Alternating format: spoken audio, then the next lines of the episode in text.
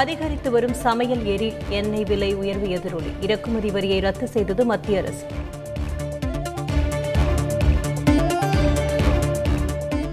பிரதமர் நரேந்திர மோடி தலைமையில் இன்று மத்திய அமைச்சரவை கூட்டம், பொருளாதார விவகாரங்களுக்கான மத்திய குழு கூட்டமும் நடைபெறுகிறது.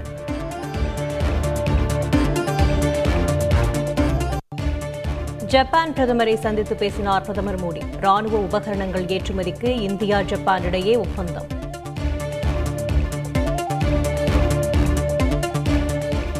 பெட்ரோல் டீசல் மீதான வரியை மத்திய அரசு குறைக்கும் போது மாநில வரியும் குறைகிறது. மத்திய அரசிடமிருந்து இருபத்தி ஓராயிரம் கோடி ரூபாய் வரவேண்டியுள்ளதாகவும் முதலமைச்சர் ஸ்டாலின் விளக்கம்.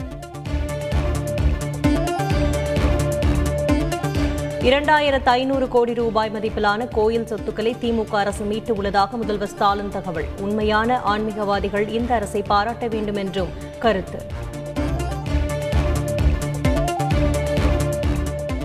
டெல்டா மாவட்டங்களில் தூர்வாரும் பணிகள் எண்பத்தி இரண்டு சதவீதம் நிறைவு.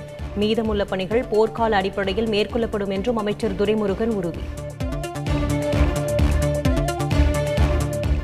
தமிழகத்தில் சட்டம் ஒழுங்கு சீர்குலைந்து விட்டதாக எதிர்க்கட்சித் தலைவர் எடப்பாடி பழனிசாமி குற்றச்சாட்டு. தலைநகர் சென்னையில் மட்டும் இருபது நாளில் பதினெட்டு கொலை நடந்துள்ளதாகவும் விமர்சனம்.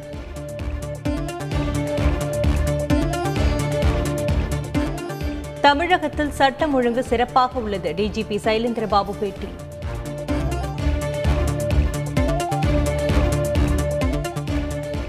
சென்னையில் பாஜக எஸ்சி எஸ்டி பிரிவு மாவட்ட தலைவர் பாலசந்தர் படுகொலை. பாதுகாவலர் டீ அருந்த சென்ற நிலையில் ஆறு பேர் கும்பல் சரமாரியாக வெட்டிவிட்டு ஓட்டம்.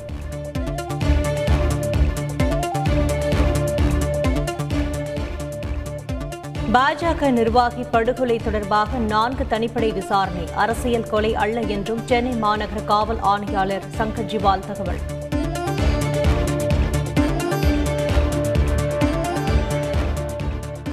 நேரடி நெல் கொள்முதல் நிலையங்களில் ஏற்பட்ட முறைகேட்டால் அரசுக்கு சுமார் எட்டரை கோடி ரூபாய் வருவாய் இழப்பு. இதுவரை நான்கு அரசு அதிகாரிகள் உட்பட பதினாறு பேர் கைது என சிபிசிஐடி அறிக்கை.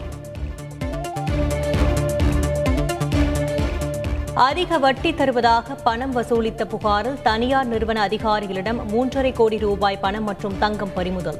சீல் வைப்பு, வங்கிக் கணக்குகள் முடக்கம், இரண்டு பேர் கைது. சிபிஐ கூறும் குற்றச்சாட்டுகள் ஆதாரமற்றவை. இங்கிலாந்தில் இருந்து இந்தியா திரும்பும் நிலையில் காर्थी சிதம்பரம் எம்பி அறிக்கை.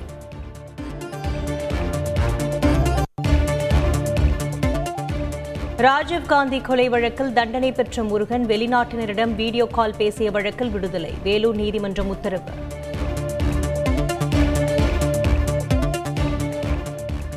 நகர்மன்ற பெண் உறுப்பினர் கடத்தப்பட்டதாக போலீசில் புகார். அதிமுக முன்னாள் எம்எல்ஏ உள்ளிட்ட பத்து பேர் மீது வழக்கு.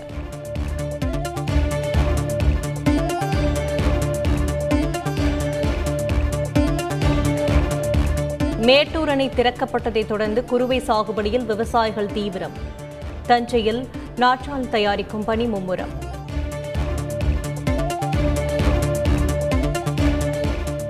ஆந்திராவில் அமைச்சர் எம்எல்ஏ வீட்டுக்கு தீ வைத்த போராட்டக்காரர்கள். கோனசீமா மாவட்டத்திற்கு அம்பேத்கரின் பெயரை சூட்டியதால் ஆத்திரம்.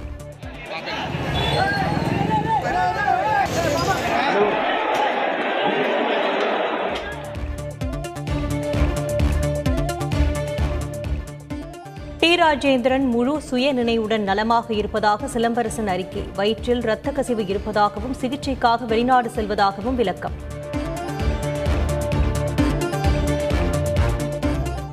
இங்கிலாந்தில் எரிவாயு மின்சார விலை கடும் உயர்வு. பொருளாதார நெருக்கடி ஏற்படும் அபாயம் என்று தகவல்.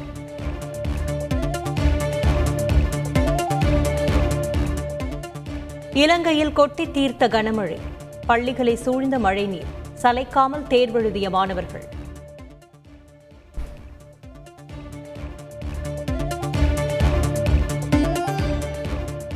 முதல் அணியாக ஐ பி எல் இறுதிப் போட்டிக்கு தகுதி பெற்றது குஜராத். ராஜஸ்தான் அணியை வீழ்த்தி அபாரம்.